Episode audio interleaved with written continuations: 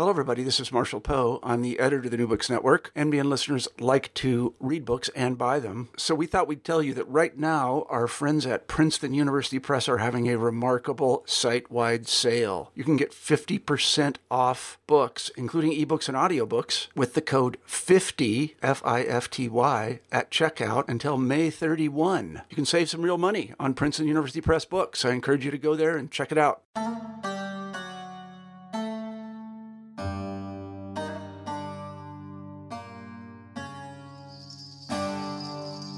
Hello and welcome to a new episode of New Books in Islamic Studies. I'm your host, Sher Ali Tareen. For each new episode, we choose an important new book in the field of Islamic studies and we chat with its author. In his marvelous new book, Said the Prophet of God Hadith Commentary Across a Millennium, Joel Blecher, assistant professor of history at George Washington University, engages with tremendous lucidity and brilliance the topic of Hadith commentaries in Muslim intellectual history across time and space. Traversing the pre modern and modern periods in sites ranging from the Middle East to South Asia, this book presents in remarkable detail and with considerable nuance the intellectual, social, and material stakes of the discipline and performance of the Hadith commentarial tradition. This book will be of great interest to students and scholars of Muslim intellectual history material religion, South Asian Islam, textuality and orality, and the Hadith tradition. Here now is my conversation with Professor Joel Blecher. Hello, Joel. How are you doing? Hi. How are you? Uh, very good, Joel. Uh, thank you so much for your time. It's such a pleasure going through this uh, uh incredibly nuanced uh, book that uh, engages and brings together intellectual and social history in such a profound and and effective fashion. So, look forward to this conversation. Uh, Joel, we have a tradition of new books in Islamic studies that our first question is always biographical. Uh, could you share a bit with our listeners uh, how you became a scholar of Islam and then perhaps how you got to write this particular book? Oh, sure. Uh, so I, I came of age in the early 2000s. I was a musician living in West Philadelphia, which, if you're familiar with it, you know it's one of the most eclectic and rapidly growing Muslim communities in the country and uh, it was a it was an interesting time uh, to live there. I think my uh, I was I was teaching uh, at the Center for Literacy, and I could see that my students, whether they were from East Africa or West Africa or South Asia or the Middle East, or whether they were African Americans who grew up with Islam or converted to Islam, they all had this shared connection to Islamic history. And uh, I remember my friends and I used to go up to 52nd and Market uh, on the weekends looking for the latest bootleg or mixtape. And um, once we got there, we saw that all of these Islamic bookstores had set up shop selling uh, Quran recitations on CDs, uh, audio recordings of local imams, uh, sermons. They were selling hadith texts in Arabic and Urdu and in English. They would sell the wooden toothbrush uh, the siwak that um, apparently Muhammad loved. He always loved to carry one in uh, behind his ear, and they would sell scented oils and incense. And um, you could just see what a robust and, and complex um, community this, this uh, and what a, a complex living tradition this was. And if you recall, in the early 2000s, it was also one of the darkest periods of the so called War on Terror. It was the age of 9 11 and the war in Afghanistan, the war in Iraq. And it felt like every day we were reading about new abuses, Guantanamo Bay or Abu Ghraib. And um, it wasn't just in the media or the public square um, where we saw this a, a, great ignorance about Islam, but uh, also in the halls of the academy. Uh, my own college, which saw itself as a leading liberal arts college in the country, didn't offer Arabic in the curriculum, which seems unusual now, but was very normal for that time. So um, this uh, this dissonance, I mean, between my own local life and my local community, and seeing the way in which this uh, rich and dynamic tradition was being simplified and caricatured and lampooned um, in the public discourse and uh, excluded from certain academic discourses uh, was uh, um, really related. I mean, I could really relate to it. I was uh, one of the only Jewish kids uh, at my school growing up in a small town in Northeast Ohio, and um, I I felt like uh, I could, you know, I, I, could relate to what it what it meant to be to, to feel to be made uh, to, to, to feel different, um, to have a funny name that was tough to pronounce, um, but I also felt like um, I, I knew that my own tradition had been shaped by this uh, Islamic history. Uh, Maimonides wrote in Arabic, after all. Um, and um, I, you know, had grown up reading a Semitic language from right to left. Um, so it, it, really started just as an obsession uh, with studying Arabic uh, in those days. And eventually that obsession drove me to move to Syria in 2006 and 2007, where I was studying Arabic at the University of Damascus. And, um, you know, I, I, think I was paying the rent writing classical Arabic subtitles for Canadian music television shows and for Canadian cooking shows. And uh, I got a little money doing part time teaching. Um, I was teaching English to Palestinian refugees uh, and um, and I met a few scholars while I was there that really opened up my eyes to um, the Islamic scholarly tradition. And it seemed like each genre that we would study was just this expansive ocean that you could spend your whole life studying um, Quran commentary, hadith, uh, Islamic law, Islamic history, literature. And um, so I think I applied to uh, graduate school from an internet cafe in Damascus, and uh, the fellow sitting next to me, I think, was playing online video games or something like that. was uploading my application statement, and um, and I was lucky to have been admitted. Um, and to be perfectly honest, I wasn't sure I was ready to come back. I wanted to stay in Syria for as long as I could, and I can't remember which one of my advisors uh, eventually convinced me, whether it was Qasim Zaman or Michael Cook or Shaun Marmon, but they said, "Look, you can come back. You can you can you can come to Princeton, do your research, and in the winters and the summers, there's plenty of funding for you to go back to Damascus." And that's exactly what I did. Every winter, every summer that I could go, I went back, and uh, that's where I discovered uh, these live Hadith commentary sessions for the first time that were attended by hundreds of students from all over the world.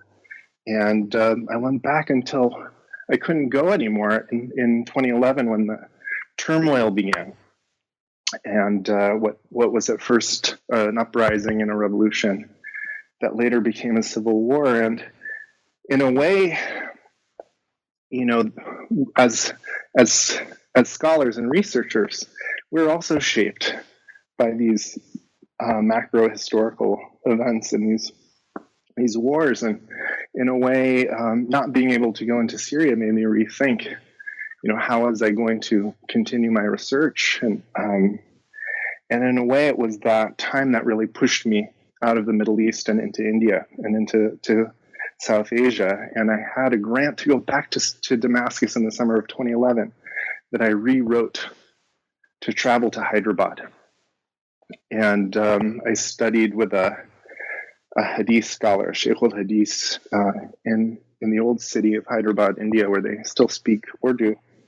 And that was another really formative moment for me because it, it got me out of my Middle East centric framework and um, really opened new horizons and new perspectives for me in, um, in thinking about um, thinking about my work and thinking about the Islamic tradition more broadly. So, um, so that's and those were the formative moments. Uh, my Jewish upbringing, ironically, my um, time living in West Philadelphia in the darkest periods of uh, the war on terror, moving to Syria, and then um, traveling to India uh, in 2011 Joel, I was wondering if you could begin by speaking a bit about the broader uh, concerns and argument of the book. And one of the things that I found most fascinating and uh, really the, one of the strongest points of the book is the way that it combines uh, intellectual and social history. And this is a point that you make repeatedly throughout the book, uh, which is that you really approach this whole genre of hadith commentary uh, in a way that looks both at the material and social rewards of, of this genre of writing and, and, and, and performance, uh, but also the aspect of developing and cultivating a certain kind of excellence that connects scholars uh, to the prophetic past. And it's, you really combine these two um, uh, uh, uh understandings of how one can approach this field uh, in really remarkable and interesting ways. So I was wondering if you could just speak broadly, briefly about what is the larger theoretical concern that animates this project and how you bring together uh, intellectual and social history uh, in this in this project? Sure. So I, I, I, mean, I can I can talk about. I mean, the most pertinent example, or or one that might might really um, relate to your listeners. Uh, you know, when I was in Damascus in 2009, and I discovered these uh, live hadith commentary sessions, a commentator commenting on um, one of the uh, most important uh, hadith collections for Sunnis, Sahih al-Bukhari. Um, he had been commenting on it line by line for seven years uh, at this mosque, which sat in the shadow of uh, the Ba'ath Party headquarters in Damascus. And everybody widely assumed that it had been uh, under state surveillance. And uh, you could always hear these coded political messages and political polemics in some of his commentaries. And uh, it would be easy for us as social and political historians to look at an event like this and, and to see it just in these political and politicized terms. Now, the commentary session is actually just an instrument for politics. And um, or, you know, we could even look at the micropolitics of this Hadith commentary session and say, for instance, um, that uh, that the commentator was competing for his own prestige and reputation within um, the scholarly scene in Damascus. Uh, but if we just analyzed it from that perspective, and I and I really think that that kind of analysis is important to do, but if we limited ourselves in that way, we would miss out on what made the hadith worth commenting on in the first place and what was intellectually at stake for all of the students who had come uh, from as far away as Indonesia and Central Asia to hear this commentator explain Bukhari. So, um, so in that respect, you know what I what I tried to do in treating this tradition was not simply to reduce it to competition over social capital or prestige or honor or um, material rewards um, or political goals, but also to think about what was intellectually at stake. Uh, what were, you know, why why craft? You know, what, what does it mean to craft an excellent interpretation of a particular hadith? Um, what are what are the kinds of benefits, the religious benefits that are at stake when interpreting a hadith, and to try to tell the story in a in a kind of stereoscopic uh, with a with a kind of stereoscopic vision, thinking about both the material rewards, the social rewards that are at stake, but also um, what I call you know the the interpretive aims or the intellectual aims of the tradition. And another major uh, strength of this book, uh, uh, Joel, is the way in which you connect these micro narratives and stories to do with individual scholars and uh, uh, their journeys uh, with larger questions that are central to this project. I was wondering, could you share with our listeners what was the Baji affair, which had to do with the scholar Abul Walid al Baji from the 11th century? Uh, and how does the Baji affair, in some ways, bring to view these larger uh, intellectual and material stakes that you've been talking about uh, in relation to uh, Hadith commentary? Great, yeah. So, I mean, this is uh, one of the earliest uh, accounts of a live hadith commentary session that we have in the uh, 11th century Andalusia in a little port city called Denia on the um, uh, in the Western Mediterranean, um, and um, essentially uh, what Baji had done, he uh, he had gone to uh, Mecca and he had studied with some of these great hadith scholars from Central Asia, uh, and he returned to Andalusia to transmit all of these hadith texts, including Sahih al Bukhari, and he would have these commentary sessions where he explained the meaning of the hadith. And there was a hadith that um, suggested that uh, Muhammad uh, at this was the hadith at Hudaybiyah, where um, the uh, the early believers uh, and their opponents hammered out a treaty.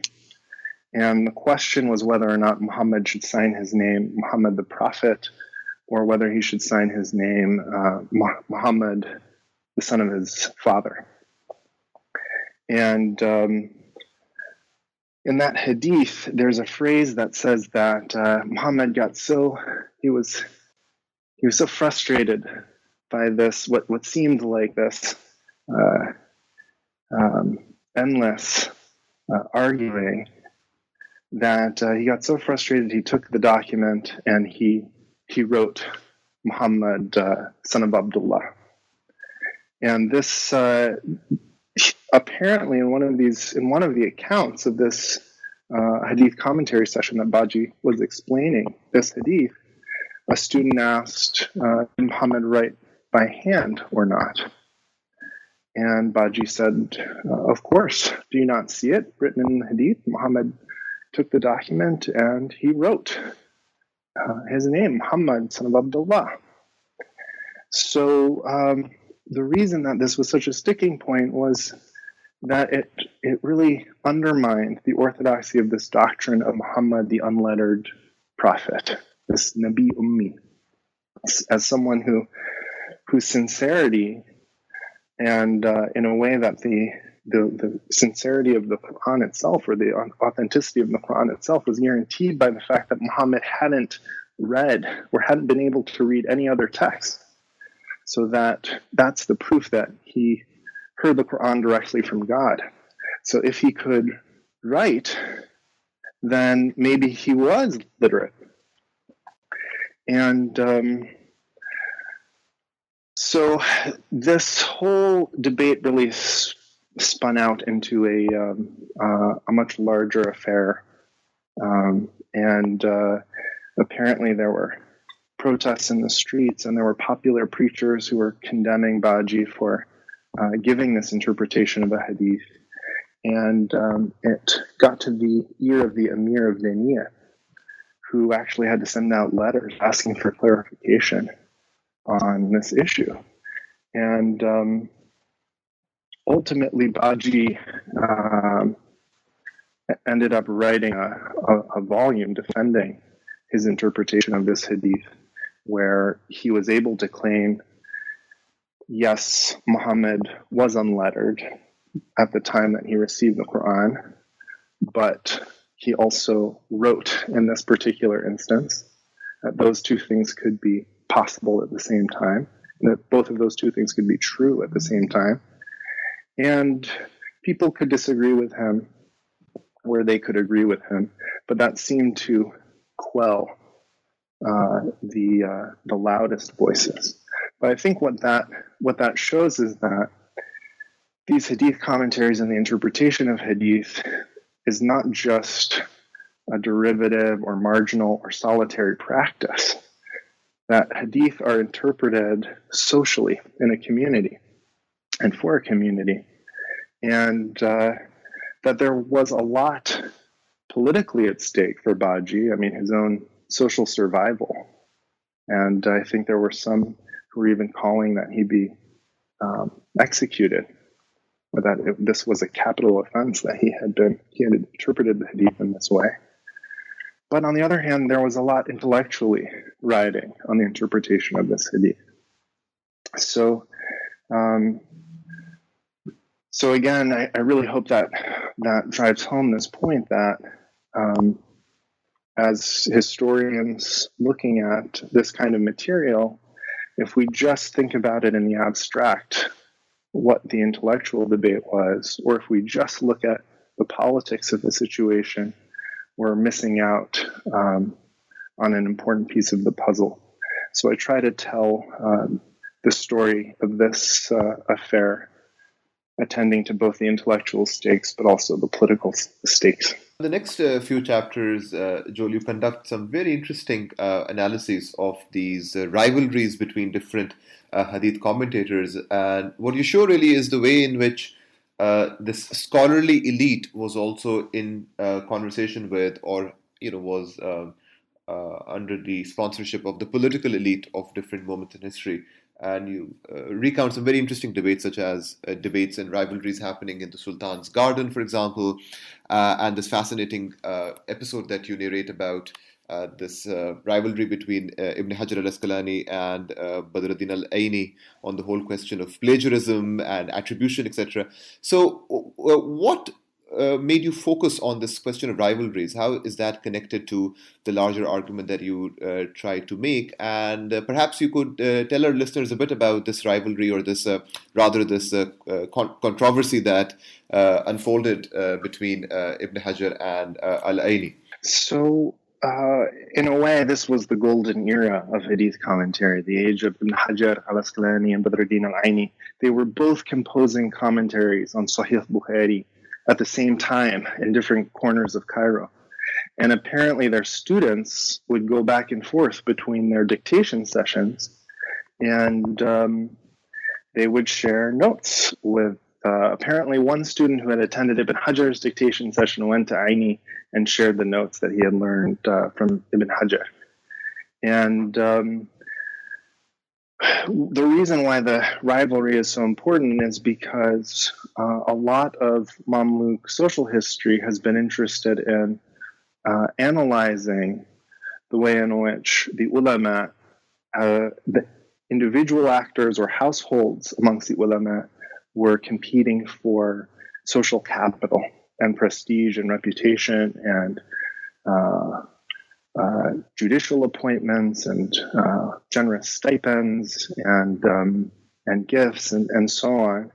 And um, so there's been a lot already written to, to think about, uh, to, to, help us think about competition amongst scholars and to try to explain the activity of scholars as um, competition for the, the Sultan's favor or for an appointment uh, or honor or prestige and so on. So, um, what I wanted to look at was, again, not to diminish the, the important social and material stakes of these rivalries, but also to think seriously about what intellectually was at stake for these scholars. And um, we see for Ibn Hajar how the integrity of the commentary tradition was, was at stake. I mean, when you borrow without attribution. Um, you uh, you you may you may end up quoting something that's baseless or introducing something into the tradition that has a weak source or weak provenance.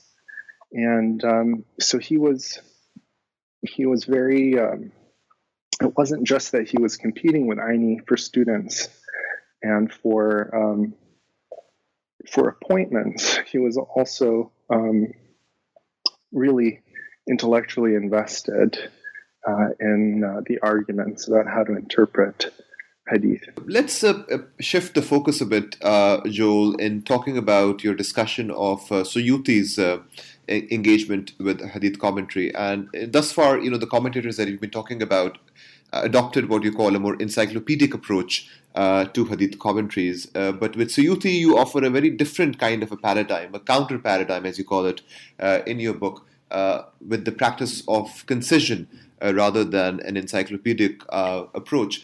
could you tell us a bit about this practice of concision and how, or what sort of a counter paradigm does it provide us in hadith commentaries? Sure. So if we just study these great uh, commentaries of Ibn Hajar and Aini, and these were multi-volume works that took 30 or uh, more than 30 years to complete, um, we might come away thinking that all all commentaries were these rich uh, uh, and uh, encyclopedic uh, texts. And um, one of the things that you notice in, in studying this tradition is that actually sometimes those texts are the exception rather than the rule. And that uh, a lot of the texts that uh, were popular amongst readers were actually short summaries or short abridgments uh, that could very concisely um, sum up the tradition for a general audience. And Suyuti uh, was one of those scholars who I think um, really tried to perfect the art of concision. He did write a, a very long commentary on Malik's Muwatta, which I think gave him some credibility and some credentials. But um, but he was the first to try to comment on every single uh, one of the uh, canonical collections of hadith. And he would write these concise commentaries, and that was what he aimed for. He wanted them to be useful. He thought that these multi volume commentaries that commented on every single word or phrase uh, were overdoing it. Uh, they were useless. They, they couldn't engage the public and were of little benefit for that reason. So, um, so that was what he tried to do in his commentary, and I, I try to walk the reader through the ways in which he sometimes succeeded and sometimes failed, because there are certain hadiths that uh, require longer interpretation than can be um, than can be delivered in just a few lines, and you see uh, you see the way in which he uh, he tries and sometimes fails to uh, to capture the meaning of a hadith uh, in in a in a concise way. Let's uh, move to uh, South Asia and your discussion of uh, the hadith commentary tradition in early modern and and modern South Asia. And what you really show very convincingly in that section of your book is that hadith commentary among scholars from different ideological uh, and normative orientations really becomes a medium through which they negotiate and mediate uh, the tentacles of colonial power and and the new conditions of colonial modernity. Uh, could you speak a bit about, and you primarily focus on the works of the uh, scholars from the Deoband uh, school and the Ahl Hadith uh, uh, movement uh, in late 19th century India. could you speak a bit about how scholars from these two movements engage with Hadith commentaries precisely to restore or uh, assemble their authority in these new conditions of colonial modernity. And the fascinating example that you give um, here and also earlier in your book is that of the uh, discretionary punishment, the ta'zir uh, punishment.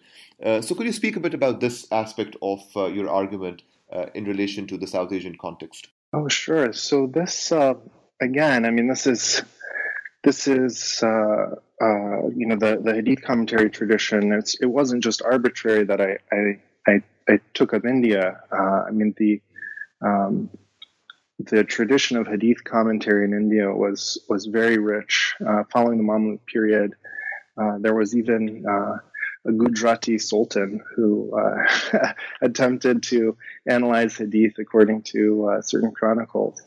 Um, so these um, these scholars amongst the Deoband and the Ahli Hadith really saw their role as um, emulating these their their Mamluk era predecessors, and uh, we see uh, the revival of long dictation and commentary sessions in schools and and in madrasas in India, uh, and also the printing of uh, these multi-volume hadith commentary works that are then circulated back into the Middle East, and um, the uh, again, it would be easy to, to look at the proliferation of these commentaries and say, well, it was uh, merely an instrument uh, in which to challenge the um, the colonial predicament, or to challenge this uh, the um, the consequences of colonialism, uh, and of course, uh, you do see that. I mean, in the text, actually, there are explicit mentions of British officials, uh, and there are these great anecdotes that, that discuss all of the new modern technologies that arise uh, in this period. While scholars are commenting on these hadith, they're talking about uh, these kinds of issues. And yet, um, they also really cared about uh, the integrity of the Islamic legal tradition. And as you pointed out, this case that I look at, the case of ta'zir or discretionary punishment, was not just ones that Muslim scholars cared about, but also British jurists. There was, in fact, a, a British uh, jurist who, you know, he, I, I, think in one of his polemics uh, against Islamic law in India, he says, "So the, the British public, uh, they they um, they're always um, so surprised to hear about uh, the stonings and the amputations from the hands and and those kinds of things. But the real the what's really problematic about Islamic law is the uh, the amount of discretion that Muslim jurists have in um, meting out uh, ta'zir, um, uh, these these kinds of ta'zir punishments. And um, part of the reason, of course, is that um, the British really prized um, certainty and predictability, uh, regardless of uh, local or, or, regional context. And um, and in a way, what you see, I mean, this this one of the scholars that I that I look closely at Anwar Shah Kashmiri when he is uh, dealing with these hadith that would seem to suggest that uh, discretionary punishment ought to be limited to 10 strokes or 10 lashings and no more, um, he actually reads against the apparent meaning of that hadith and says, no, actually, Muslim judges have as much discretion as they want. So in that case, he's actually siding with the Hanafi legal school uh, over the what would what would seem to be the apparent meaning of the hadith. And yet, um,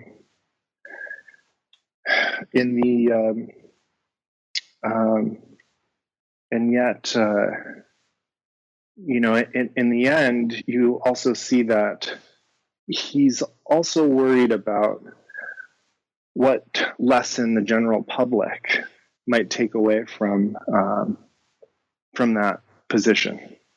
That they think that they could um, you know that that if if uh, if a person thinks that they can take the law into their own hand, uh, and uh, that would also be uh, deeply problematic. So he says uh, judges have wide discretion, um, but it has to be a qualified judge. It, it can't be just uh, any Muslim. Uh, you know, any Muslim's discretion. so. Um, so you you really do see the way in which um, these uh, these hadith commentaries um, really take on a new meaning in a radically different political context, and the way in which uh, scholars are thinking about uh, you know what what are, what's the meaning of these um, hadith with with uh, legal consequences in an era where um, Muslims are uh, removed, further removed from power than they had been in the past. Now, Joel, you uh, title uh, the uh, uh, epilogue uh, to this book Islamism, ISIS, and the Politics of Interpretation. could you share with us a bit about what you try to do in this epilogue? Well, I think that. Um, you know, uh, of course, it uh, will inevitably date the book to talk about the Islamic State and in Iraq and, and Sham. Uh, but I think that was part of the point that I was trying to make, which is that we all come to this tradition from a different, uh, from our, our different moment in time, our own political and social contexts. And um, for me, it was important to think about the ways in which Hadith commentary was not just something from the Muslim historical past, but was something that was uh, being defined and redefined in our present. so the idea was to, uh, you know, everyone, you know, many observers who were looking at uh, the Islamic State's propaganda uh, would often talk about the way in which they interpreted the Quran uh, or the way in which they would talk about theology. But um, what I noticed was actually, I mean, this was in part because of their own genealogy as a as a Salafi group that they were very interested in hadith and interpreting hadith. And I noticed that these commentaries that I had studied, Ibn Hajar's Fath al-Bari, for instance, um, and Nawawi's commentaries uh, on hadith, and Ibn Rajab al-Hanbali's commentaries on hadith, these were Mamluk commentaries were being cited in um, the Islamic State's propaganda. So I wanted to think about the ways in which the Islamic tradition, the classical Islamic tradition of Hadith commentary, was being um, brought, was being repurposed uh, by these kinds of groups, and um, and to think a little bit about um, what that might teach us about. Uh, what that might teach us about um, the uh, current state of uh, uh, the, the, ways in which these our, our technologies um, and our current politics have been reshaping this commentary tradition in the present. And um, you learn, for instance, just how modern and um, hermeneutically flexible uh, the Islamic State propagandists are. Um, in many ways, they um, they are represent a, a, a, radical break from the Hadith commentary tradition. For instance, they don't use um, their own names when they're giving opinions, which is very unusual. Um, and they speak very explicitly about the present and how the politics of the present influence the interpretation of the Hadith, whereas works, uh, prior works, would often try to speak to a, a kind of uh, a timeless, a, kind of timelessness, so that um, the Hadith could be, so that their their their Hadith commentaries could be read across time. Um, so, so you know, for me, I was uh, really trying to uh, critically engage uh, these kinds of attacks and um, trying to put them in um, the context of this longer history of uh, hadith commentary. Uh, so, Joel, as we're coming to the end of our uh, time here, uh, could you tell us a bit about uh, what might be the next project that you're thinking of doing?